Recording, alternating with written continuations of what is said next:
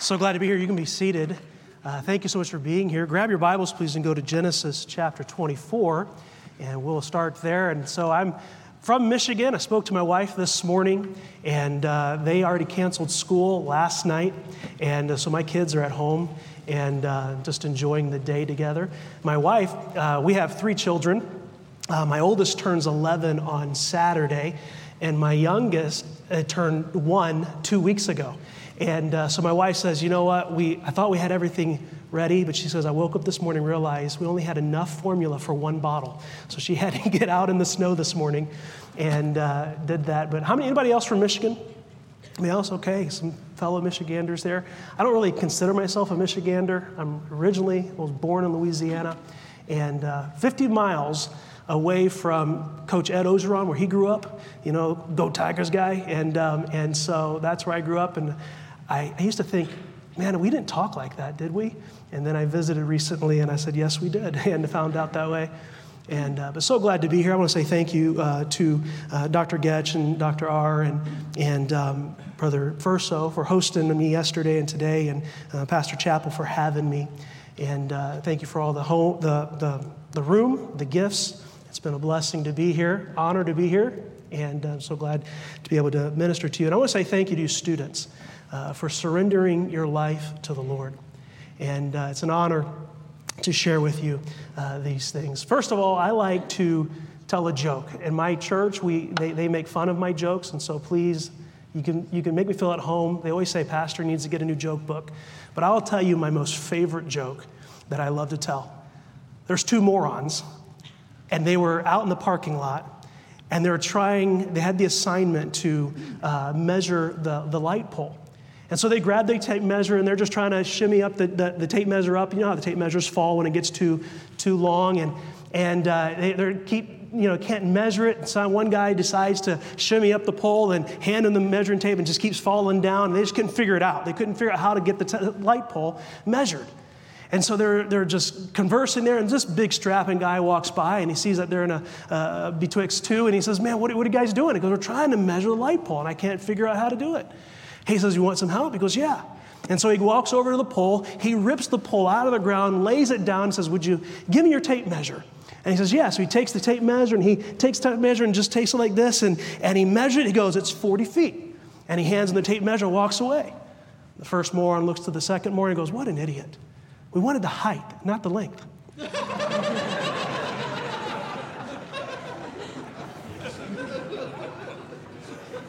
Thank you for loving my joke. My church doesn't. In Genesis chapter 24, do you guys stand for the reading of the word here? Or either way, we do at our church. Would you mind just standing for the reverence of God's word, those who are able to stand? We're going to read start verse 1 and go all the way through verse number 9, but keep your Bibles open. We're going to be in the entire chapter. I know it's a long chapter, 67 verses, but we'll see what the Lord has for us this morning. Genesis chapter 24, beginning in verse number 1, the Bible says, and Abraham was old and well stricken in age, and the Lord had blessed Abraham in all things. And Abraham said unto his eldest servant of his house that ruled over all that he had, put, I pray thee, thy hand under my thigh, and I will make thee swear by the Lord, the God of heaven, and the God of the earth, that thou shalt not take a wife unto my son of the daughters of the Canaanites among whom I dwell. But thou shalt go unto my country and to my kindred, and take a wife unto my son Isaac. And the servant said unto him, peradventure the woman will not be willing to follow me unto this land, lest I needs bring thy son again unto the land from whence thou camest. And Abraham said unto him, beware thou that thou bring not my son thither again. The Lord God of heaven, which took me from my father's house, and from the land of my kindred, and which spake unto me, and that sware unto me, saying, unto thy seed will I give this land. He shall send his angel before thee, and thou shalt take a wife unto my son from thence. And if the woman will not be willing to follow thee, then thou shalt be clear from this my oath. Only bring not my son thither again. And the servant put his hand under the thigh of Abraham his master, and swear to him concerning that matter. Let's pray. Father, we come to you this morning, and we thank you for your word. We thank you for your love. I thank you for the music we sang and heard, Lord, and reminded of your grace. And Lord, as we look into your word this morning, I pray, Father, you teach us. Would you guide us into truth? Help me to say everything you want said, exactly how you want it said. Would you please, Father, give us clarity? Help us to understand and help us to take the truths that we see here and apply them to our lives. We ask these things in Jesus' name. Amen. You may be seated. When you pick a chapter, I was with Dr. R last night and we were eating lunch or dinner, and I was asking him a question about his book, one of his books, and he goes, you know, he says, it's from Genesis, and he goes, I've taught through Genesis like 60 times. And I'm thinking, well, I don't know if I should preach from Genesis 24. And so if I get anything wrong, Dr. R can correct us, and I appreciate that. We look at this passage, and we look at Abraham, and he's old. Sarah has just passed away, looking for a son, looking for a wife for his son, Isaac. And we see that he grabs his servant. And many believe it's Eliezer, the eldest servant in his household from a few chapters. But for this sake, in this chapter, God chooses not to name him. But we see that Abraham takes his servant and he gives him an assignment. He takes that assignment and he makes him have a covenant with him in verses 2 and 3. And we see, he says, make a covenant with Abraham and with God as his witness. And he says, I want you to find a wife for Isaac. We look at this principle of the father being involved, very involved in the choice of his child's spouse. And I remember when I was in college and I met my wife, my freshman year, it was her sophomore year, and we dated for 3.5 years, 3 years and 3 months, and before we got married. But I wanted to make sure that she met my family and I met her family, and both of our parents approved of our relationship. And I'm just saying, on a side point, you'll probably want that as well. But we see the covenant that he made. We see the conditions. He says, I don't want you to get a woman from a Canaanite land. I want you to go back to my homeland. And we see the principle of being like-minded, having the same belief system is very paramount. So we see the assignment that he sends him on. Then we see the apprehension of the servant. The sole responsibility of finding his master's son a wife. How would you like your dad's butler or something to pick your wife out, guys? And I don't know if I would want that. I'm thankful that we don't live in that kind of society, but this is the case. I think about, he is the eldest servant. Who is he going to convince to follow him and take him home? His master was old and well stricken in age. He is the eldest servant of his house and very much apprehension. He was apprehensive of the woman's acceptance. We see in verse number 5, he says, peradventure, the woman will not be willing to follow me unto this land. He wasn't just looking for any woman. He was looking for the one that would accept the offer. We see that Rebekah, who he eventually met and chose, was the granddaughter of Nahor, Abraham's brother. And would Rebekah believe his testimony of Abraham's blessings of the Lord, how God had blessed him with a family, an only son, how God promised him of the promised land? Well, not only we see his apprehension of the woman's acceptance, but we see the apprehension of Isaac's absence. Look at verse number 5. He says, must I needs bring thy son again unto the land from whence thou camest? And Abraham said unto him, beware thou that thou bring not my son thither again. Would Rebekah really believe his word that Abraham actually had a son?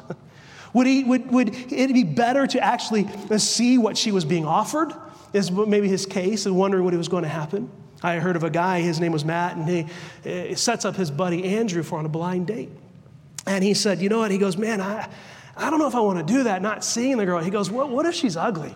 He goes, oh, man, it's easy. He goes, if she's beautiful, you just go on the date. If she's not, then you just go, and fake an asthma attack. And he's like, okay. So the date was all set, and he knocks on her door, and he looks at her, and man, it's the most beautiful woman she's ever saw. And right before he gets the word out, she goes, ah! we look at this, man. Can you imagine the apprehension that he's having? Would she accept it? But notice the assurance that Abraham gives him. Notice the assurance of the promise in verse number 7. He says, the Lord God of heaven, which took me from my father's house and from the land of my kindred, and which spake unto me, and that sware unto me, saying, unto thy seed will I give this land.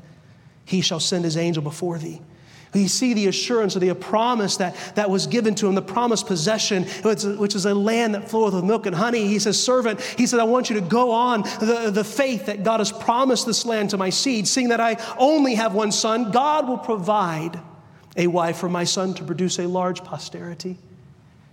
And we as servants of God must understand the promises that he gives us. He has sent us to the uttermost to tell them about the Father's Son. He said, I just want you to go to tell them about me. We see the promise. Jesus said in John 20, verse 21, peace be unto you as my Father hath sent me, even so send I you.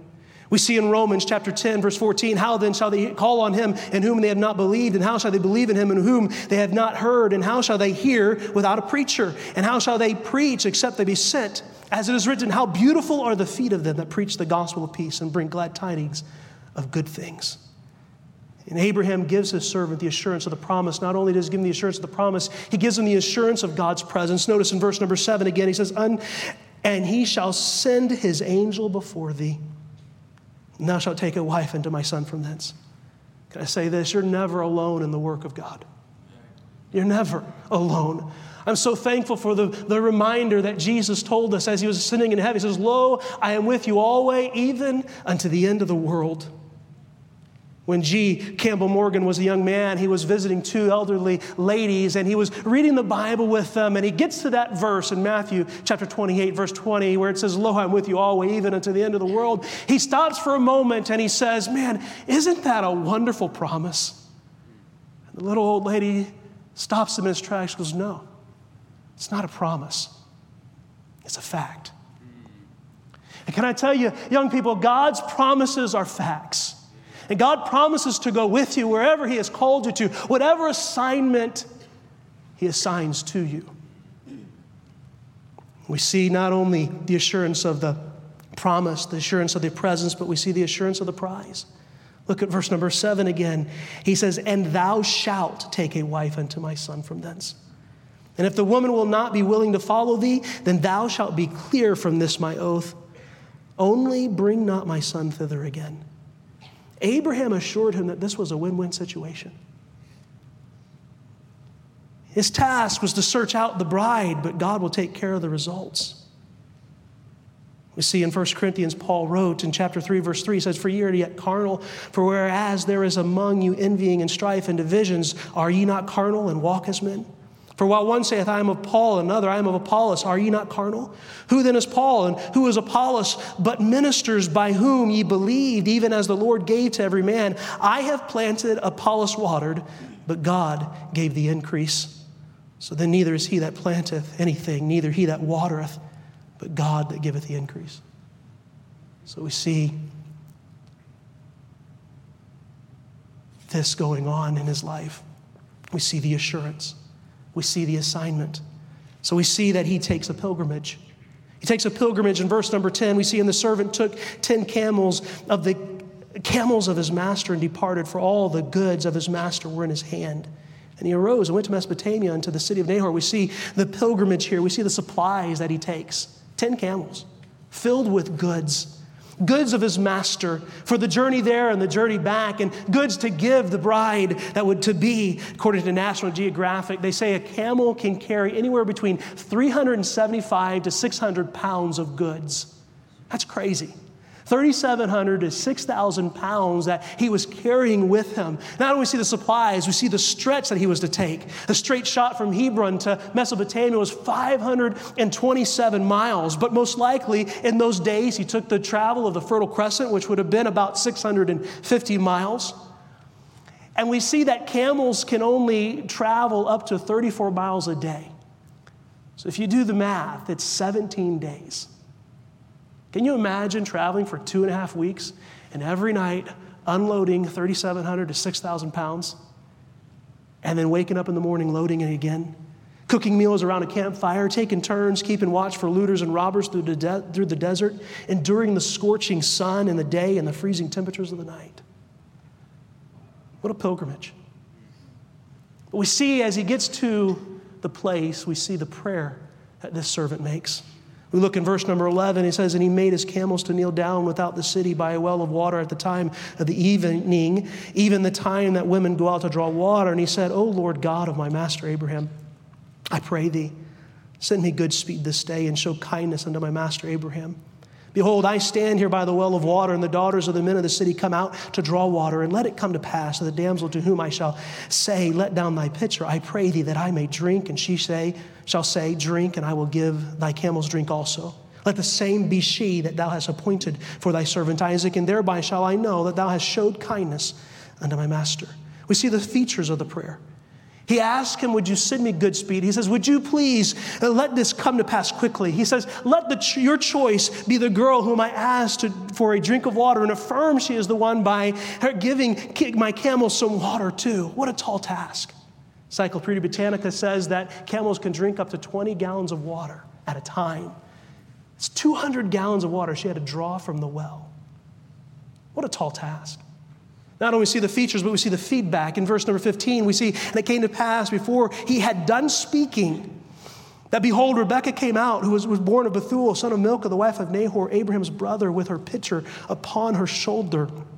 And the damsel was very fair to look upon, a virgin, neither had any man known her. And she went down to the well and filled her pitcher and came up. Man, what an amazing thing. God answers his prayer before he even finishes praying. And there is no accident or coincidence with God. 1 Peter 3:12 says, for the eyes of the Lord are over the righteous, and his ears are open unto their prayers. Apostle John said in 1 John 5:14, and this is the confidence that we have in him, that if we ask anything according to his will, he heareth us. We see the feedback of God. We see not only the feedback, we see the faith of the servant. In verse 17, and the servant ran to meet her and said, let me, I pray thee, drink a little water of the pitcher. He didn't wait for the few girls to come and go, and he went for the first one. How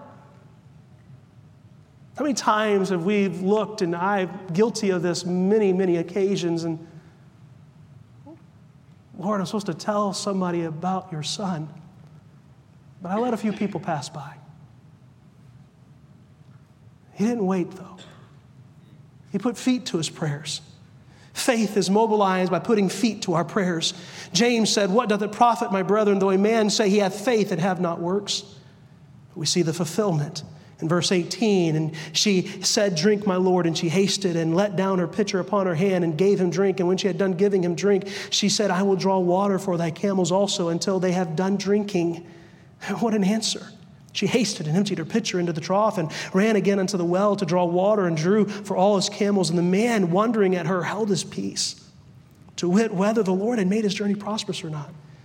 And it came to pass, as the camels had done drinking, that the man took a golden earring of half a shekel weight and two bracelets for her hands and 10 shekels weight of gold. It was happening exactly as he asked. He couldn't believe it. That word wondering comes from the Hebrew word meaning to be stunned or astonished with giddiness. He says, is this the right damsel that he was looking for? And so he goes back to his camels and he fetches some gifts to pay for her service in verse 22. In verse 23, he inquires of her family and a place to lodge for the night. And Rebekah answers these in the affirmative, and he couldn't believe it. Reminded of the verse in Psalms, delight thyself also in the Lord, and he shall give thee the desires of thine heart. Commit thy way unto the Lord. Trust it also in him, and he shall bring it to pass. But then we see the servant's praise. We see his praise in verse 26. He says, and the man bowed down his head and worshiped the Lord. We see the word Lord capitalized, meaning Jehovah God, the self-existent one. He realized the servant recognized who heard and who answered his request. The omnipotent one did. No one else could have fulfilled this request so quickly and so efficiently. Jeremiah said, behold, I am the Lord, the God of all flesh. Is there anything too hard for me? Jesus said, for with God nothing shall be impossible in Luke. Not only did he praise the Lord's omnipotence, but the Lord's omniscience in verse 27. And he said, blessed be the Lord God of my master Abraham, who hath not left destitute my master of his mercy and his truth. I, being in the way, the Lord led me to the house of my master's brother. And he was saying, God, you knew which way to go, which turns to make, which girl to ask. You led me down the right path. The psalmist said, I will instruct thee and teach thee in the way which thou shalt go. I will guide thee with mine eye. Solomon said, trust in the Lord with all thine heart and lean not unto thine own understanding. In all thy ways acknowledge him, and he shall direct thy paths. David said, the steps of a good man are ordered by the Lord, and he delighteth in his way. But we come to verse 33, and he meets Rebekah's dad, Laban, and we see the message he has. This unnamed servant in this chapter, under the guidance of the Holy Spirit, we know the Holy Spirit always acts in accordance with the Father and the Son's will. The servant could have not have done what he did without the filling of the Holy Spirit, and neither can we. John 16 says, howbeit when he, the Spirit of truth, is come, he will guide you into truth. For he shall not speak of himself, but whatsoever he shall hear, that shall he speak, and he will show you the things to come. This servant could have told of his long journey and how he was the eldest and how he was the senior servant and make a big to-do about himself. But notice in verse 33, he says, and there was set meat before him to eat, but he said, I will not eat until I have told my errand. He says, before I eat, can I tell you why I'm here? I've got a message. Because my master, the Father, who's got a wonderful promise from God, and God has blessed him, and he has a son. And can I tell you, folks, we have a wonderful Father.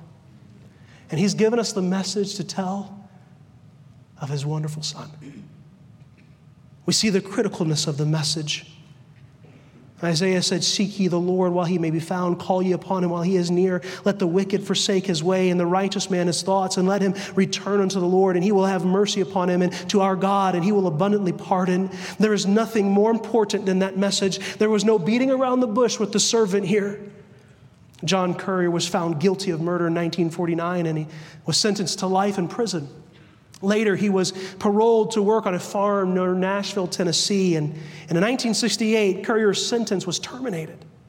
He was free, but a letter bearing the good news was sent to him, and John never saw that letter, nor was he ever told anything about it. 10 years later, in 1978, a state parole officer learned about his plight, and he found him, and he told him that his sentence had been terminated. He was a free man.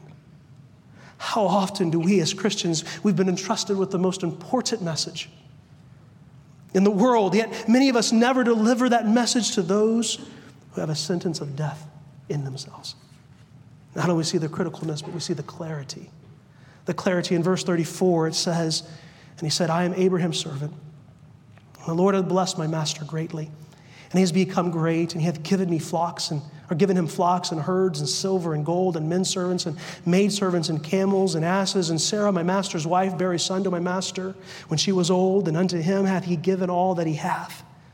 My master made me swear, saying, thou shalt not take a wife to my son of the daughters of the Canaanites, in whose land I dwell. But thou shalt go into my father's house and to my kindred and take a wife unto my son. And I said to my master, peradventure the woman will not follow me. And he said unto me, the Lord before whom I walk will send his angel with thee and prosper thy way, and thou shalt take a wife for my son of my kindred and of my father's house. Then thou shalt be clear from this my oath. Then when thou comest to my kindred, and if they give not thee one, thou shalt be clear from my oath. And I came this day unto the well and said, O Lord God of my master Abraham, if now thou do prosper my way which I go, behold, I stand by the well of the water, and it shall come to pass that when the virgin cometh forth to draw water, and I say to her, give me, I pray thee, a little water of thy pitcher to drink. And she say to me, both drink thou, and I will also draw for thy camels. Let the same be the woman whom the Lord hath appointed out of my master's son. And before I had done speaking in my heart, behold, Rebekah came forth with her pitcher on her shoulder. We see the clarity of the message. He was telling him about his master, and he's telling about the master's son. One day, Mrs. Green, she lived in a two-story house and together with an elderly widow. And after not hearing from her for a few days, she got a bit nervous, and so she sent her son, John, says, hey, John, do me a favor. Would you go find out how old Mrs. Robinson is?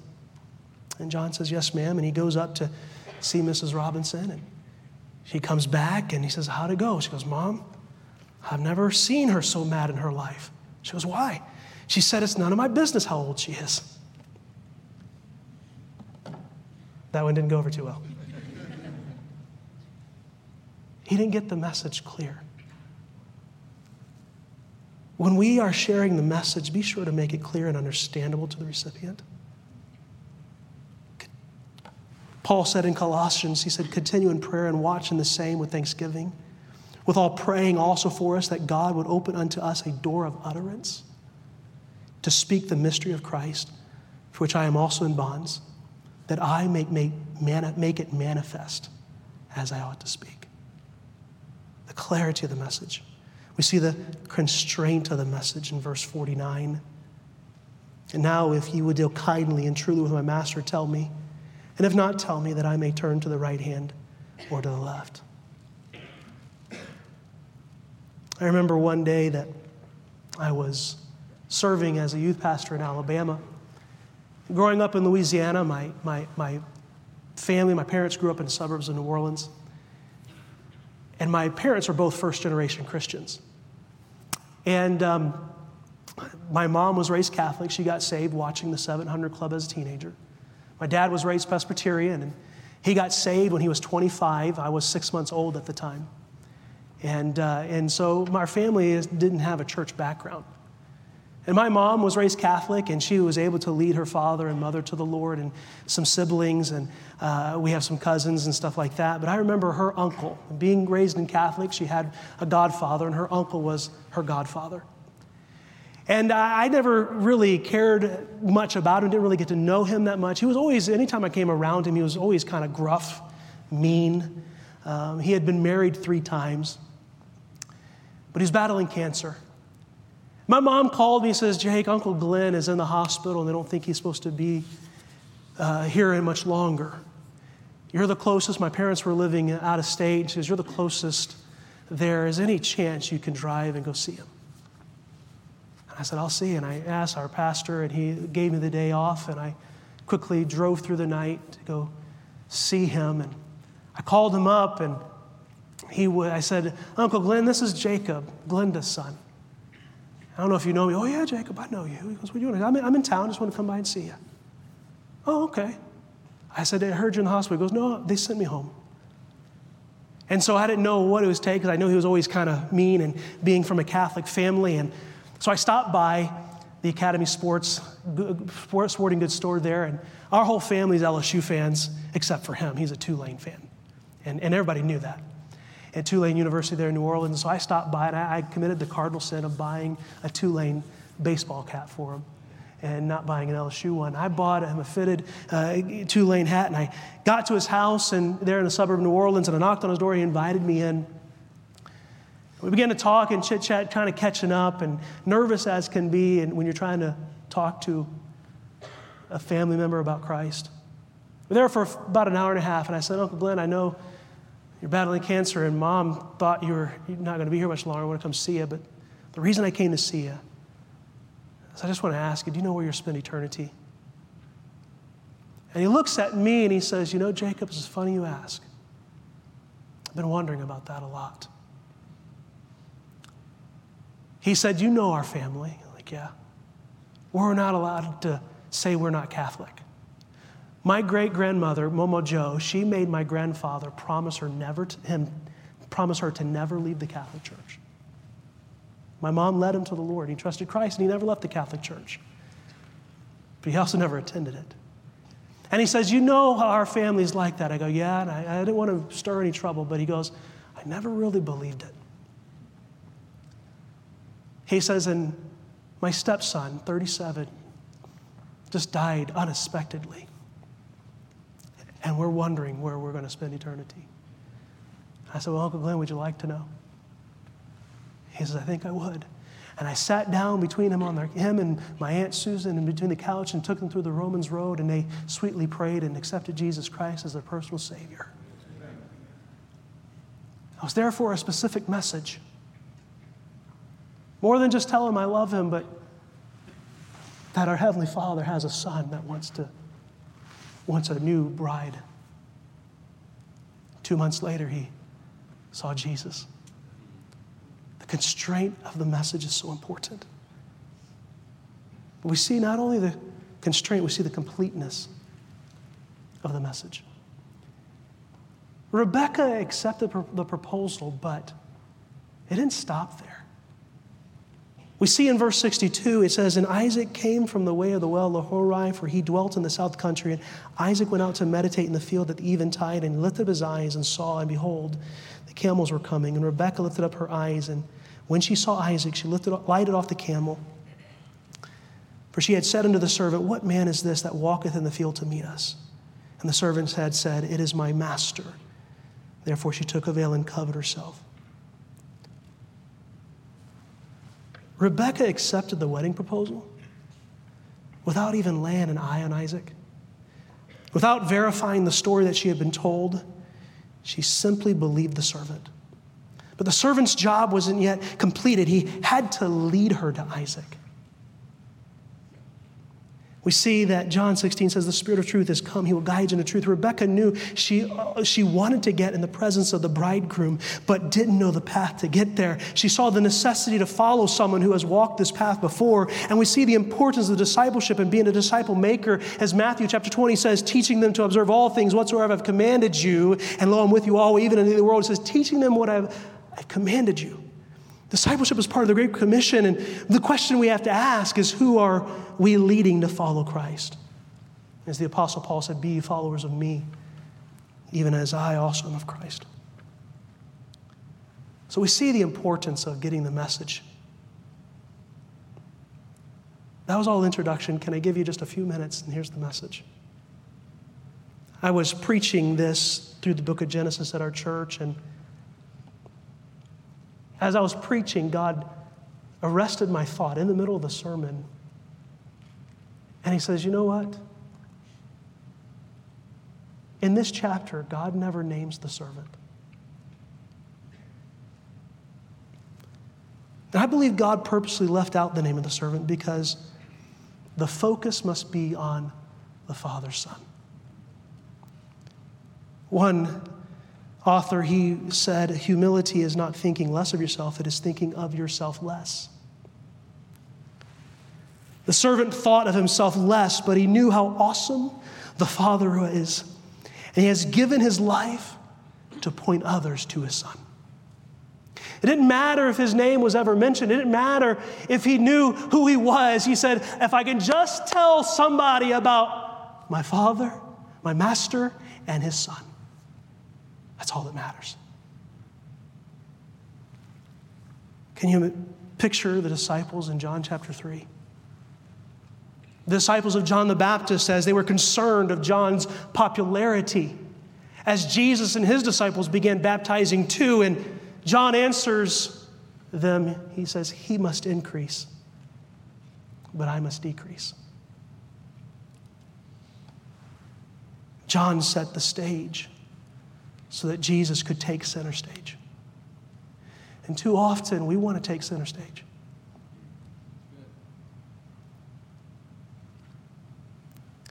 I remember several years ago, I couldn't sleep one night, and I was in the side bedroom of our home, and I was praying, and I'm like, "God, why is this happening? Why am I so frustrated?" And as clear as I'm speaking to you now, God told me, he says, "Jacob, you're proud of the fact that you think you're not proud."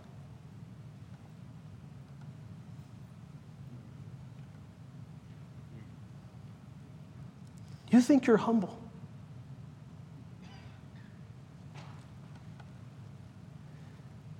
Sad to say, it's taken me nearly 20 years to kind of begin to understand or being okay with being obscure and just pointing people to Jesus. We see that John was so faithful to his assignment. He was okay with Jesus taking center stage. We want our names in the lights. We want our names on the programs. And God says, "I will not give my glory to any other." We see the highlight on how the servant put the spotlight on the father's son, and he steps back into obscurity, fulfilling his calling as a faithful servant. And I'm not minimizing having big vision or big dreams. I have big vision, I have big dreams. But our motives must be pure, to bring glory to our God. Looking for that phrase, when I see our Savior, well done, thou good and faithful servant. Just last fall in my devotions, I was reading and I got to John chapter 8. And Jesus makes an amazing statement to me. He's the Son of God. He's the Savior of the world. And he tells them, and I seek not mine own glory.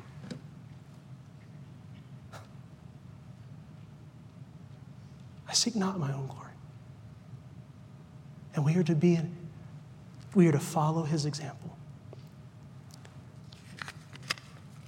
In the 11th century, King Henry III of Bavaria was fed up with being king.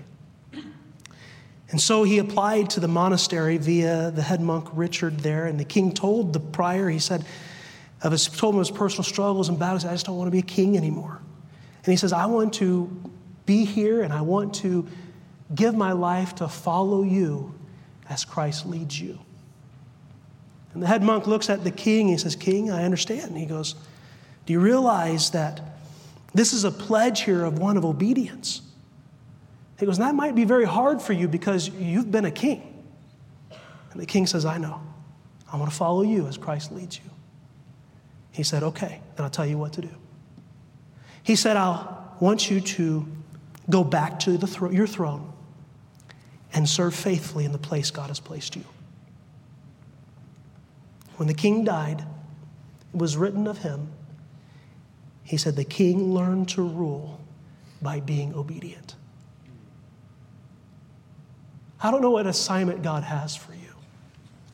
You may be on the backside of the desert. You may be on the jungles of Africa. You may be where nobody even knows your name. But if that's the assignment God's called you to, all you got to do is tell people about your Heavenly Father and His wonderful Son. If you think of the word obedience, you take the word obedience and you look at the letters, the middle three letters. It's O-B-E, D-I-E, N-C-E. If I'm going to be obedient to the assignment God has given me, I must die to what I want and be obedient to his assignment. Be okay with being obscure.